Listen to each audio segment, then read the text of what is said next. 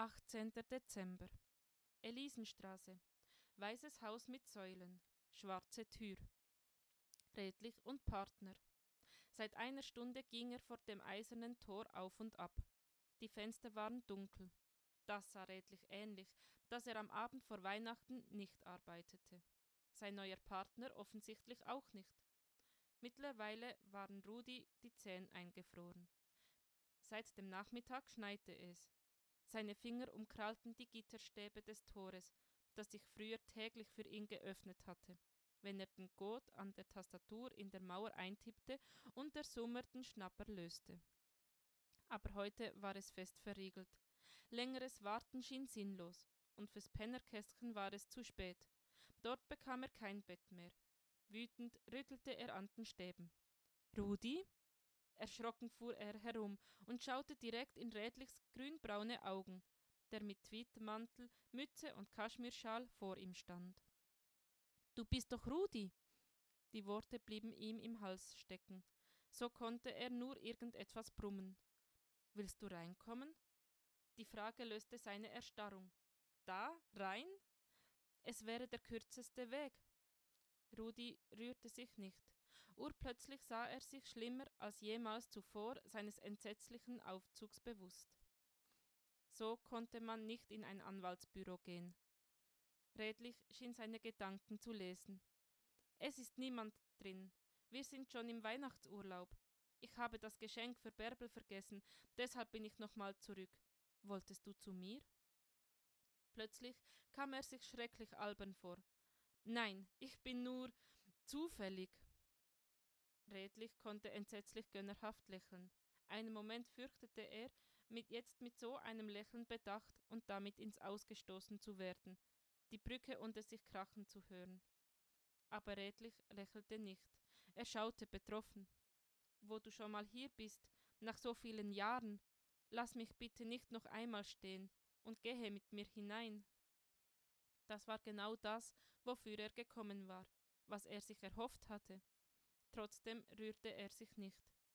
Redlich wartete seine Antwort nicht ab und tippte einen Zahlencode in die Mauertastatur. Es summte und das Tor sprang auf. Redlich schritt hindurch und warf Rudi einen auffordernden Blick zu. Hast du Vanille-Zimttee? Ich weiß zwar nicht, wie du auf den kommst, aber zufällig ist es der Lieblingstee meiner Sekretärin, Deshalb lautete die Antwort Ja, hab ich. Gut. Es waren nur wenige Schritte durch das Tor, nur ein paar Atemzüge, dann stand er wieder in seiner alten Welt, der Welt, in der er so entsetzlich versagt hatte. Und nichts hier hatte sich verändert. Nur er war ein ramponiertes Puzzleteil mit ausgefransten Enden, das nicht mehr für das Bild taugte. Für den Moment wünschte er sich weg, zurück auf die Straße in seine Nische, dorthin, wo ihn niemand sah.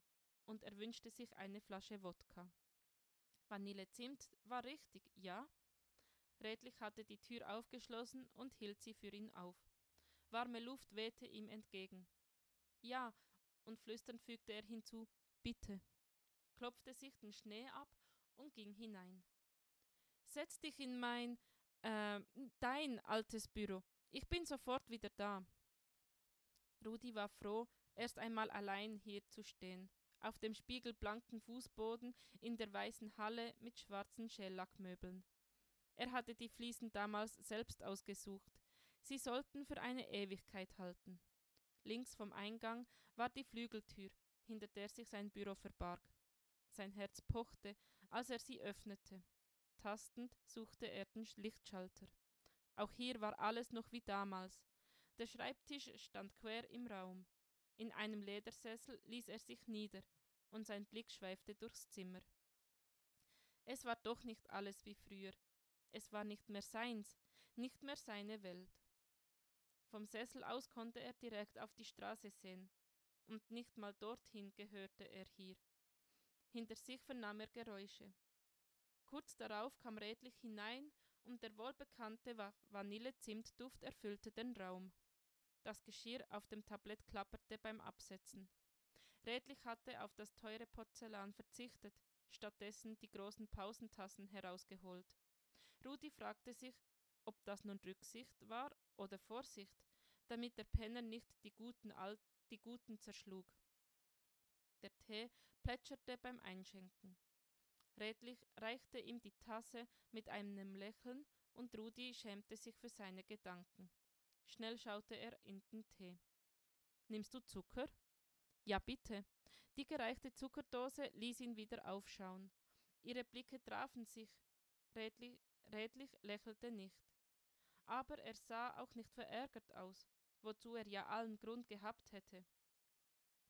Und? fragte Rudi, nachdem der Zucker sich auf unter Rühren in seinem Tee aufgelöst hatte. Lässt du mich jetzt einbuchten?